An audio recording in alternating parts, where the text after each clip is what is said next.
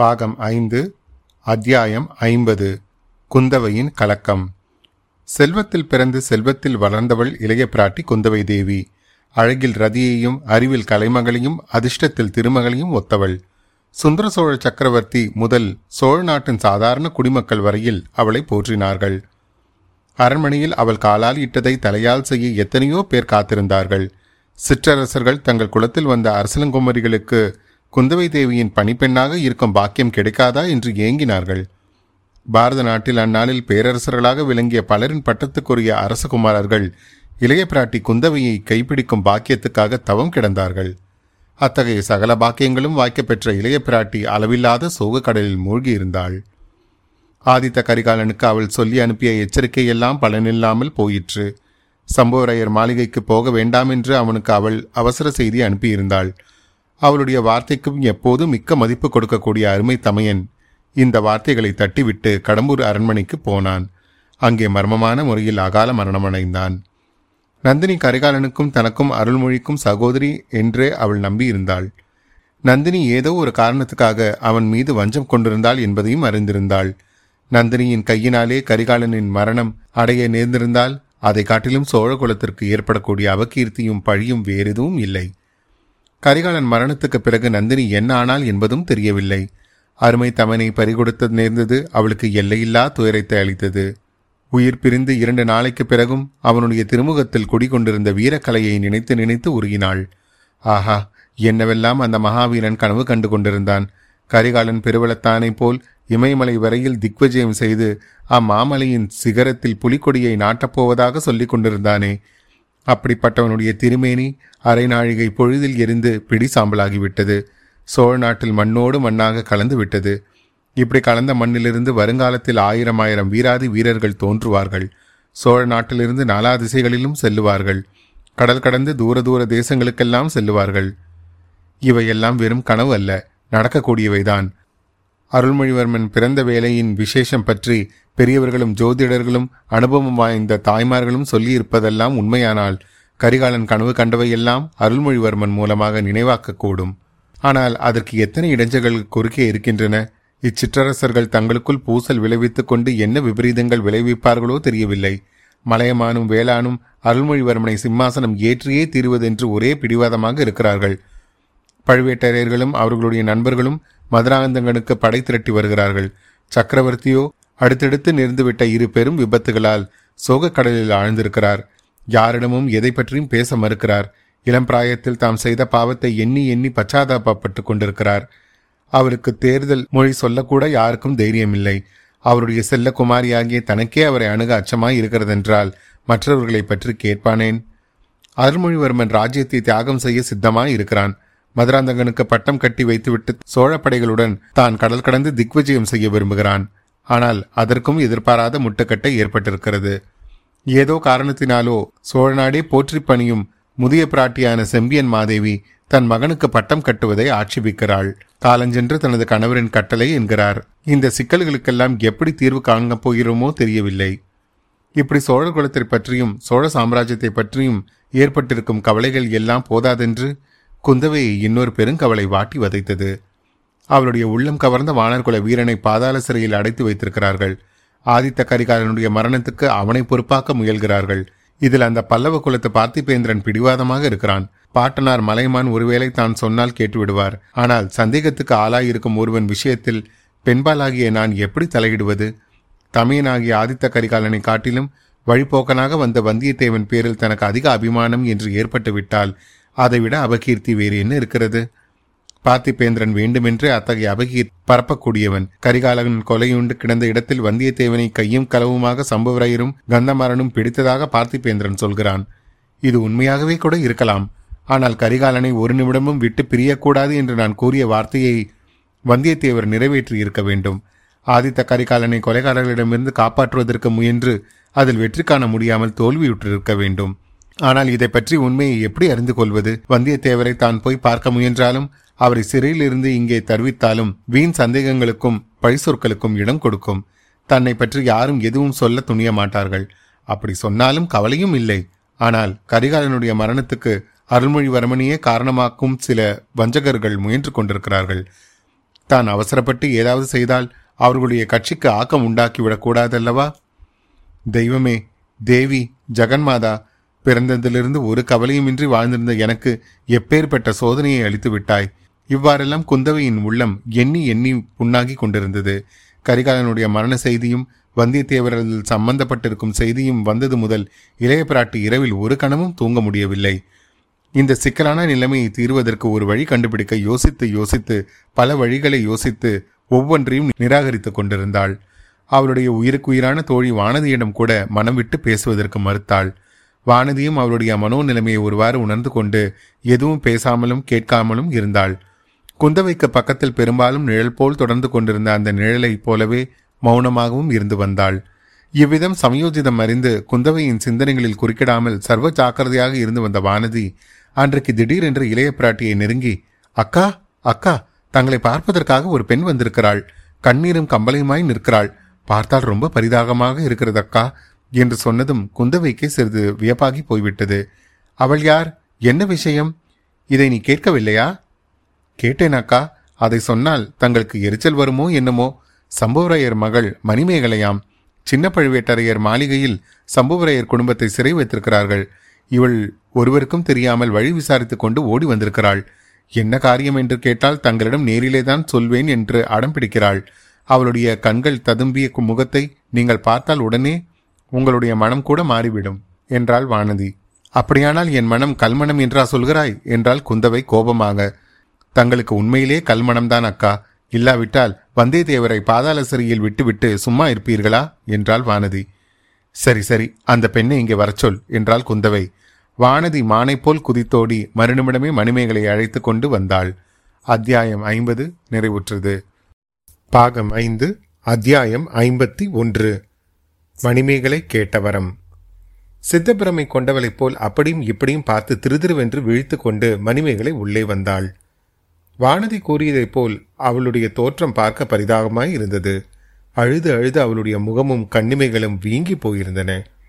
ஆயினும் எக்காரணத்திலோ குந்தவைக்கு அவள் மீது இரக்கம் உண்டாகவில்லை. சமீப காலத்தில் சோழகுலத்துக்கு ஏற்பட்ட விபத்துக்கெல்லாம் கடம்பூர் சம்பவரையர் மாளிகையில் நடந்த சதியாலோசனைதான் ஆதி காரணம் என்பதை அவளால் மறுக்க முடியவில்லை. கடைசியாக வீராதி வீரனான தன் தம்மையின் கரிகாலன் அவளுடைய வீட்டிலேதான் கொலையுண்டு மாண்டான் என்ற எண்ணமும் அவளுக்கு ஆத்திரமூட்டி கொண்டிருந்தது. சற்றென்று இன்னொரு விஷயம் ஞாபகத்துக்கு வந்தது. இவருடைய தமையன் கந்தமாறனும் வானர் குலத்து வீரரும் பழைய சிநேகிதர்கள். அந்த சிநேகத்தை முன்னிட்டு தான் வந்தியத்தேவர் கடம்பூர் மாளிகைக்கு சென்றிருந்தார். அங்கே நடந்த சதி ஆலோசனையை பற்றி அறிந்து வந்து சொன்னார்.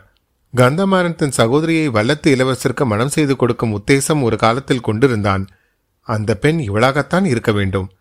இந்த செய்தி நினைவு வந்ததும் குந்தவைக்கு மணிவைகளின் மீது ஒரு புதிய சிரத்தை உண்டாயிற்று.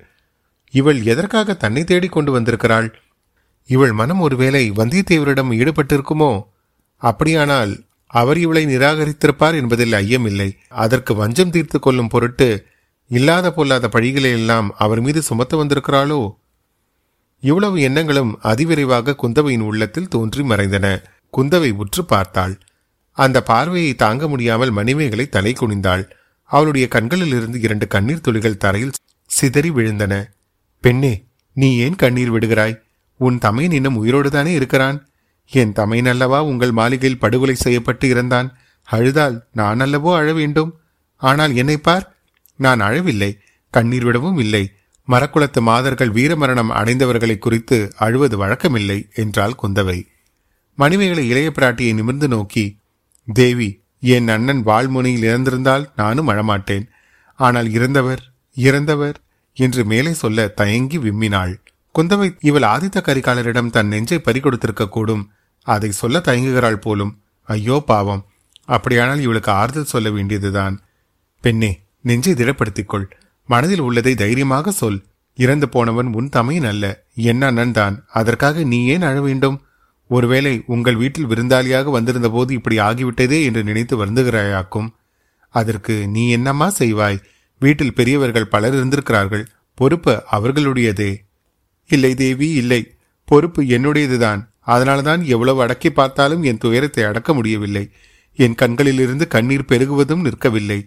இந்த கையில் பிடித்த கத்தியினால் அந்த வீராதி வீரரை கொன்றேன் என்று எண்ணும்போது என்று எண்ணும்போது என் நெஞ்சம் வெடித்து சிதறும்போது போல் இருக்கிறது. குந்தவை தேவி திடுக்கிட்டவளாய் பெண்ணே இது என்ன பிதற்றுகிறாய்? உனக்கு சித்தப்பிரமை பிடித்து விட்டதா என்ன?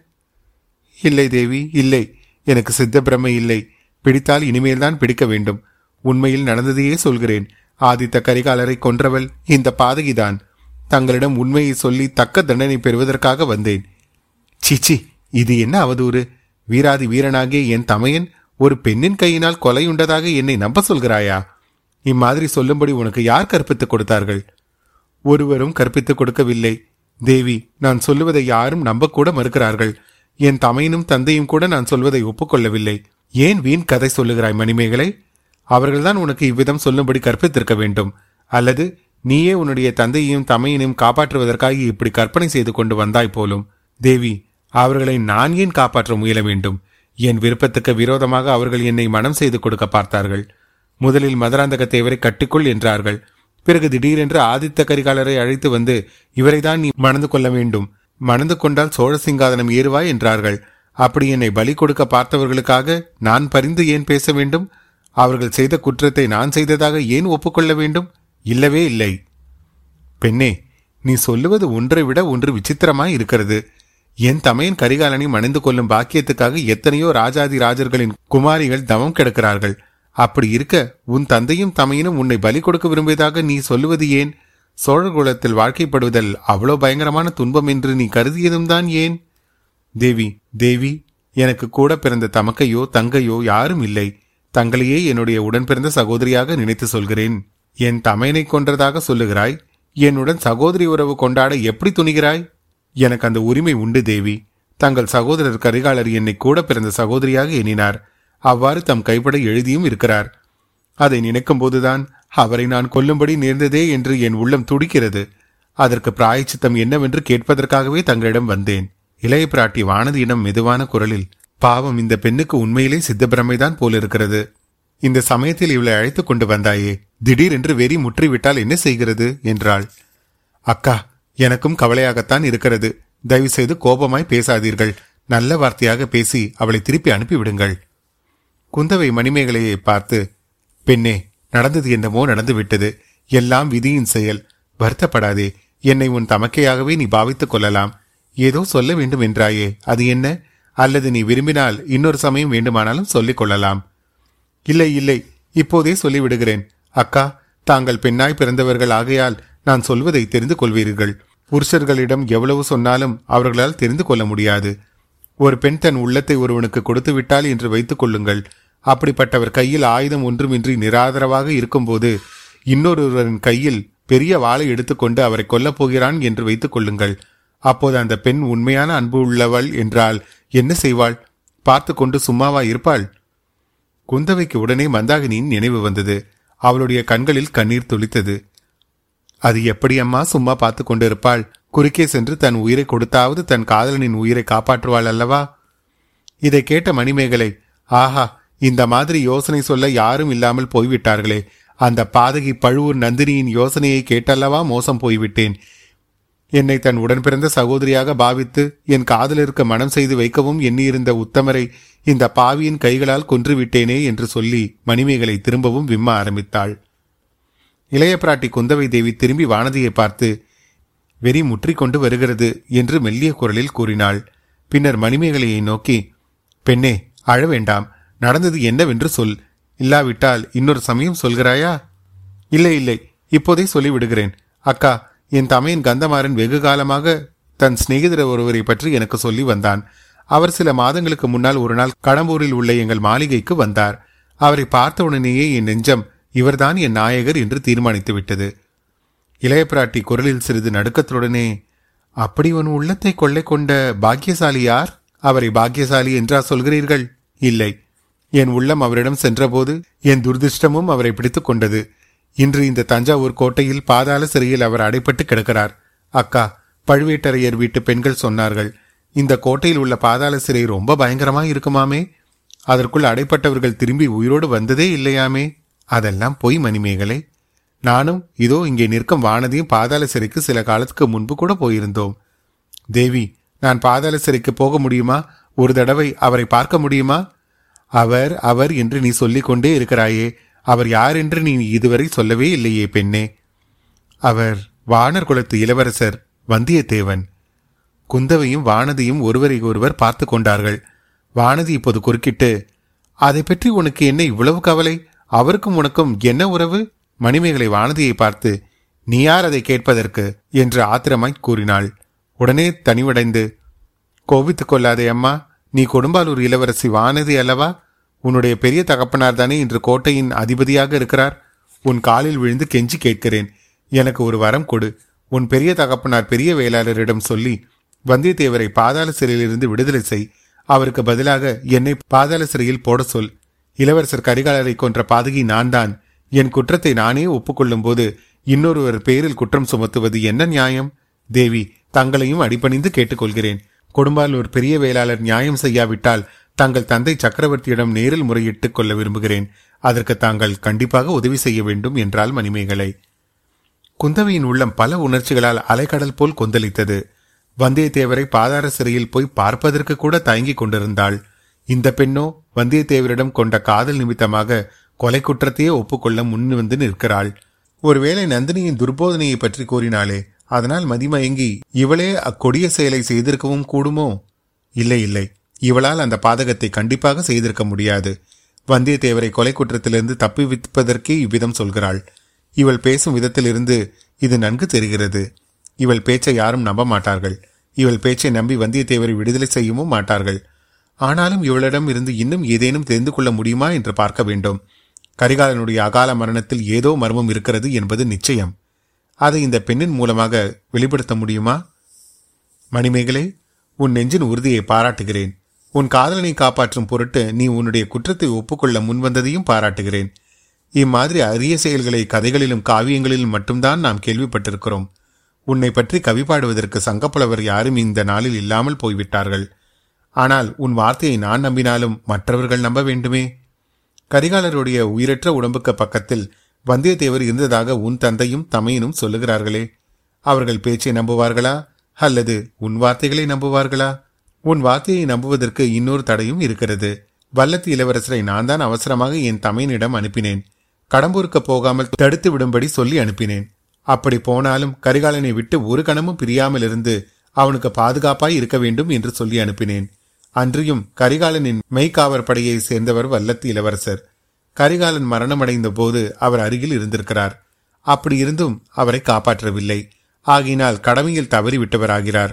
தாம் உயிரை கொடுத்தாவது கரிகாலனுடைய உயிரை அவர் காப்பாற்றி இருக்க வேண்டும். இவரே கொல்லவில்லை என்று ஏற்பட்டாலும் கடமையில் தவறியதற்கு தக்க தண்டனை உண்டல்லவா? தேவி அவர் தமது கடமையிலிருந்து சிறிதும் தவறவில்லை. அதற்கு உன் வார்த்தையை தவிர வேறு என்ன அத்தாட்சி இருக்கிறது மணிமேகலை? இதோ அத்தாட்சி இருக்கிறது.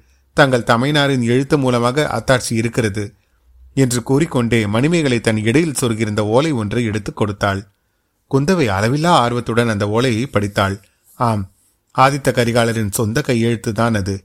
வேறு யாருக்கும் தெரியக்கூடாது என்பதற்காக அவனே எழுதியிருக்கிறான். குந்தவைக்குத்தான் முகவரியிட்டு எழுதியுள்ளான். என் அருமை சகோதரியார் சக்கரவர்த்தி திருமகளார் இளைய பிராட்டியார் குந்தவை தேவிக்கு ஆதித்த கரிகாலன் எழுதியது. எத்தனையோ காலமாக எனக்கு இரவில் தூக்கம் கிடையாது. மூன்று ஆண்டுகளுக்கு முன்னால் ஒரு கொடிய பாவம் செய்தேன். சரணாகதி அடைந்த பகைவனை கொன்றேன். அவனும் அவனுக்காக உயிர் பிச்சை கேட்டவளும் என்னை வருத்தி கொண்டு இருக்கிறார்கள் அவர்கள் என்னை நிம்மதியாக தூங்க விடுவதில்லை. இன்று அதிகாலையில் தூக்கமில்லாமல் வெளியே வந்தபோது வால் நட்சத்திரம் விழுந்து மறைவதை கண்டேன். என் உடம்பிலிருந்தும் ஏதோ அச்சமயம் போய்விட்டது. இப்போது வெறும் கூடு மாத்திரமே இருக்கிறது. சகோதரி இந்த துர்நிமித்தம் என்னோடு போகட்டும். நம் அருமை தந்தைக்கும் அருள்மொழிக்கும் ஒன்றும் நேராமல் ஏகாம்பரநாதர் காப்பாற்றட்டும். நானும் நீயும் நம் இளைய பிராயத்தில் சோழ சாம்ராஜ்யத்தின் உன்னதத்தை பற்றி எவ்வளவோ கனவு கண்டோம். அவற்றை என்னால் நிறைவேற்றக்கூடவில்லை. என் தம்பி நிறைவேற்றுவான். அவன் மூன்று உலகையும் ஆள பிறந்தவன். அவனுக்கு வல்லத்திலவரசன் வந்தியத்தேவன் துணையாக இருப்பான். தேவி வந்தியத்தேவன் நீ இட்ட பணிகளை நன்கு நிறைவேற்றினான் என்று அறிந்து திருப்தி அடைந்தேன். இல்லாவிடில் அவனை இங்கே இவ்வளவு முக்கியமான காரியத்துக்கு அனுப்பியிருக்க மாட்டாய். என்னை என் விதியிலிருந்து காப்பாற்ற அனுப்பியிருக்க மாட்டாய். சகோதரி இங்கே எனக்கு ஏதாவது நேர்ந்து விட்டால் அதற்கு என் விதியும் என் பிடிவாதமும் தான் பொறுப்பே தவிர வந்தியத்தேவன் பொறுப்பல்ல. நீ சொல்லி அனுப்பியபடி அவன் இந்த கடம்பூர் மாளிகைக்கு வராமல் தடுக்க எவ்வளவோ முயன்றான். இந்த மாளிகைக்கு வந்த பிறகு நிழலைப் போல் என்னை தொடர்ந்து கொண்டே இருக்கிறான். அதற்காகவே இந்த வீட்டு பெண் மணிமேகலை சிநேகம் பிடித்து வைத்துக் கொண்டிருக்கிறான். அவளுடைய உதவினால் நான் போக உத்தேசித்திருக்கும் இடத்திற்கு முன்பே போய் ஒளிந்து கொண்டிருக்கிறான். எல்லாம் என்னை காப்பாற்றுவதற்காகத்தான். ஆனால் விதியிலிருந்தும் வினையிலிருந்தும் ஒருவர் இன்னொருவரை காப்பாற்ற முடியுமா? படமெடுத்துமாக நாக சர்ப்பத்தின் மோகன சக்தியினால் கவரப்பட்ட சிறிய பிராணிகள் தாங்களே வலியே சென்று அப்பாம்புக்கு இரையாகி மடியும் என்று கேள்விப்பட்டிருப்பாய். அம்மாதிரி நானும் நந்தினியிடம் போகிறேன். அவள் நம் சகோதரி என்று எனக்கு எச்சரிக்கை அனுப்பியிருக்கிறாய். அதை என்னால் நம்ப முடியவில்லை. ஆயினும் அவள் விஷயமாக மர்மம் ஏதோ ஒன்று இருக்கிறது. அதை அறிந்து கொள்வதற்காகவே போகிறேன். எப்படியும் இன்று உண்மையை அறிந்து கொள்வேன். என் விதி என்ன ஆனாலும் வந்தியத்தேவரின் பேரில் குற்றம் யாதும் இல்லை. அவன் உன் கட்டளைகளை சரிவர நிறைவேற்றி வருகிறான். சகோதரி அந்த மாயமோகினி நந்தினியின் வலையில் கந்தமாறனும் பாத்திபேந்திரனும் அடியோடு விழுந்து விட்டார்கள். அப்படி விழாமல் தப்பி பிழைத்தவன் வந்தியத்தேவன் ஒருவன்தான் அவனுக்கு என்ன பரிசு கொடுப்பது என்று எனக்கு தெரியவில்லை. இந்த வீட்டில் மிகச் சூட்டிகையான பெண் ஒருத்தி இருக்கிறாள். என் உடன் பிறந்த சகோதரியைப் போல் அவள் பேரில் எனக்கு பிரியம் உண்டாகிவிட்டது. மணிமேகலையை வந்தியத்தேவனுக்கு திருமணம் செய்வித்தால் அவனுக்கு நல்ல பரிசாக இருக்கும். ஆனால் சகோதரி உனக்கு இது சம்மதமாக இருக்குமோ என்னமோ எனக்கு தெரியாது. என் அருமை தங்காய் இந்த ஓலையை அந்த பெண்ணிடம்தான் ஒப்புவிக்கப் போகிறேன். நல்ல வேளையாக அவளுக்கு படிக்க தெரியாது. அவளை குறித்து உன் விருப்பம் எப்படியோ அப்படி செய். நம் குடும்பத்தில் நீயே மிக சிறந்த அறிவாளி. உன் வார்த்தையை நான் தட்டி நடந்தேன். அதன் பலனை அனுபவிக்கப் போகிறேன். இந்த இடத்தில் எழுத்து நின்று போயிருந்தது. ஓலையை படித்து முடிக்கும்போது குந்தவையின் கண்களிலிருந்து கண்ணீர் சொரிந்தது. கண்களை சற்றென்று துடைத்து கொண்டு மணிமேகலையை பார்த்து பெண்ணே இந்த ஓலை உன்னிடம் எப்படி வந்தது? யார் கொடுத்தார்கள்? தேவி இளவரசரே என்னிடம் கொடுத்தார். அவரை பற்றி நந்தினி என்னவெல்லாமோ தவறாக சொல்லியிருந்தாள். ஆகையால் எனக்குத்தான் காதல் ஓலை எழுதியிருக்கிறார் என்று முதலில் நினைத்து கொண்டேன். இதை தீயில் போட்டு பொசுக்கிவிட எண்ணினேன். பிறகு என்னதான் எழுதியிருக்கிறார் என்று பார்க்கலாம் என்று நினைத்து பத்திரப்படுத்தி வைத்தேன். என் தோழி சந்திரமதியிடம் கொடுத்து படித்து காட்டச் சொன்னேன். என்னை தம் உடன் பிறந்த சகோதரி என்று எழுதியிருக்கும் வீரபுருஷரை இந்த கைகளினால் கொன்றுவிட்டேன் என்று எண்ணும்போது என் நெஞ்சு துடிக்கிறது. தேவி படுகொலை செய்த பாதகிக்கு என்ன தண்டனை உண்டோ அதை எனக்கு கொடுக்கும்படி செய்யுங்கள் என்று மணிமேகலை மன்றாடினாள். அவளுடைய பரபரப்பும் அவள் பேசிய விதமும் அவள் இதை கற்பனை செய்து சொல்லுகிறாள் வந்தியத்தேவரை காப்பாற்றுவதற்காக சொல்லுகிறாள் என்பதை நன்கு வெளிப்படுத்தின. குந்தவை அதை அறிந்து கொண்டாள். ஆயினும் அவள் கொண்டு வந்த ஓலை கற்பனை அல்ல. அது கரிகாலரின் சொந்த எழுத்து. வந்தியத்தேவரை சிறை மீட்கவும் பயங்கரமான கொலை குற்றம் அவர் மீது சாராமல் தடுக்கவும் இந்த ஓலையே போதும். இந்த பெண் வாயை மூடிக்கொண்டிருந்தால் ரொம்ப அனுகூலமாக இருக்கும். ஆனால் எப்படி இப்பெண்ணை சும்மா இருக்க பண்ணுவது? மணிமேகலை இன்னமும் கரிகாலரை நீதான் கொன்றதாக சாதிக்கிறாயா? ஆம் தேவி. இந்த ஓலையை படிக்க சொல்லி கேட்டதாக சொல்கிறாய். இதில் உன்னை உடன்பிறந்த சகோதரி என்று கரிகாலன் குறிப்பிட்டிருக்கிறான். அவ்வளவு உன்மேல் பிரியம் வைத்திருந்தவனை நீ எதற்காக கொல்ல வேண்டும்? ஓலையை முன்னதாக படித்திருந்தால் அந்த பயங்கரமான காரியத்தை கண்டிப்பாக செய்திருக்க மாட்டேன். அவருடைய மனதை அறியாமல் செய்துவிட்டேன். அந்த வஞ்சகி நந்தினியும் என் மனதை கெடுத்து வைத்திருந்தாள். எந்த விதத்தில் உன் மனதை கெடுத்தால்? வந்தியத்தேவர் மீது கரிகாலர் துவேஷம் கொண்டிருப்பதாகவும் அவரை கொன்றாலும் கொன்று விடுவார் என்றும் அடிக்கடி சொல்லிக் கொண்டிருந்தாள். அதற்கு தகுந்தாற்போல் கரிகாலரும் கையில் வாளை தூக்கி கொண்டு எங்கே அந்த வந்தியத்தேவன்? அவனை இதோ கொன்று விடுகிறேன் என்று கூத்தாடவே நான் உண்மை என்று நம்பிவிட்டேன். உடனே என் கையில் இருந்த கத்தியினால் பெண்ணே இந்த பேச்சை விட்டுவிடு வீராதி வீரனாகிய ஆதித்த கரிகாலனை ஒரு அபலைப்பெண் கொன்றாள் என்பதை நான் எக்காலும் நம்ப மாட்டேன். அதை நான் நம்பினாலும் இந்த உலகம் கண்டிப்பாக நம்பாது. தேவி வேறு யார் கொன்றிருக்க முடியும்? கரிகாலருடைய உடல் கிடந்த இருட்டறையில் வந்தியத்தேவரும் நானும் மட்டுமே இருந்தோம். அவர் கொல்லவில்லை. பின்னே நான் தானே கொன்றிருக்க வேண்டும்? நீ இப்படி சொல்வதனால் இறந்து போன என் தமையனுக்கு அபகீர்த்தி உண்டாக்குகிறாய். மேலும் இன்னொன்றும் யோசித்துப்பார் வானர் குலத்து இளவரசர் நீ கொலை குற்றம் செய்தாய் என்று ஒப்புக்கொண்டு சும்மா இருப்பாரா? நீ அவரை காப்பாற்ற விரும்புவது போல் அவர் உன்னை காப்பாற்ற விரும்ப மாட்டாரா? நீ பிடிவாதமாக சொல்வது போல் அவரும் நான் தான் கொன்றேன் என்பார். நீ பெண் என்பதற்காக உன்னை ஒருவேளை மன்னித்து விடுவார்கள். அவரை மன்னிக்கவே மாட்டார்கள். ராஜகுலத்தினரை கொன்ற துரோகத்துக்கு எவ்வளவு பயங்கரமான தண்டனை விதிக்கப்படும் என்று உனக்கு தெரியும் அல்லவா நற்சந்தியில் நிறுத்தி வைத்து இதை கேட்ட மணிமேகலை ஓ என்று அழ ஆரம்பித்து விட்டாள். தேம்பி தேம்பி அழுது கொண்டே அக்கா தாங்கள் தான் அவரை காப்பாற்ற வேண்டும் என்று கதறினாள். அத்தியாயம் ஐம்பத்தி ஒன்று நிறைவுற்றது. மீண்டும் உங்களை அடுத்த அத்தியாயத்தில் சந்திக்கும் வரை உங்களிடமிருந்து விடைபெறுவது உங்கள் அசோக். நன்றி வணக்கம்.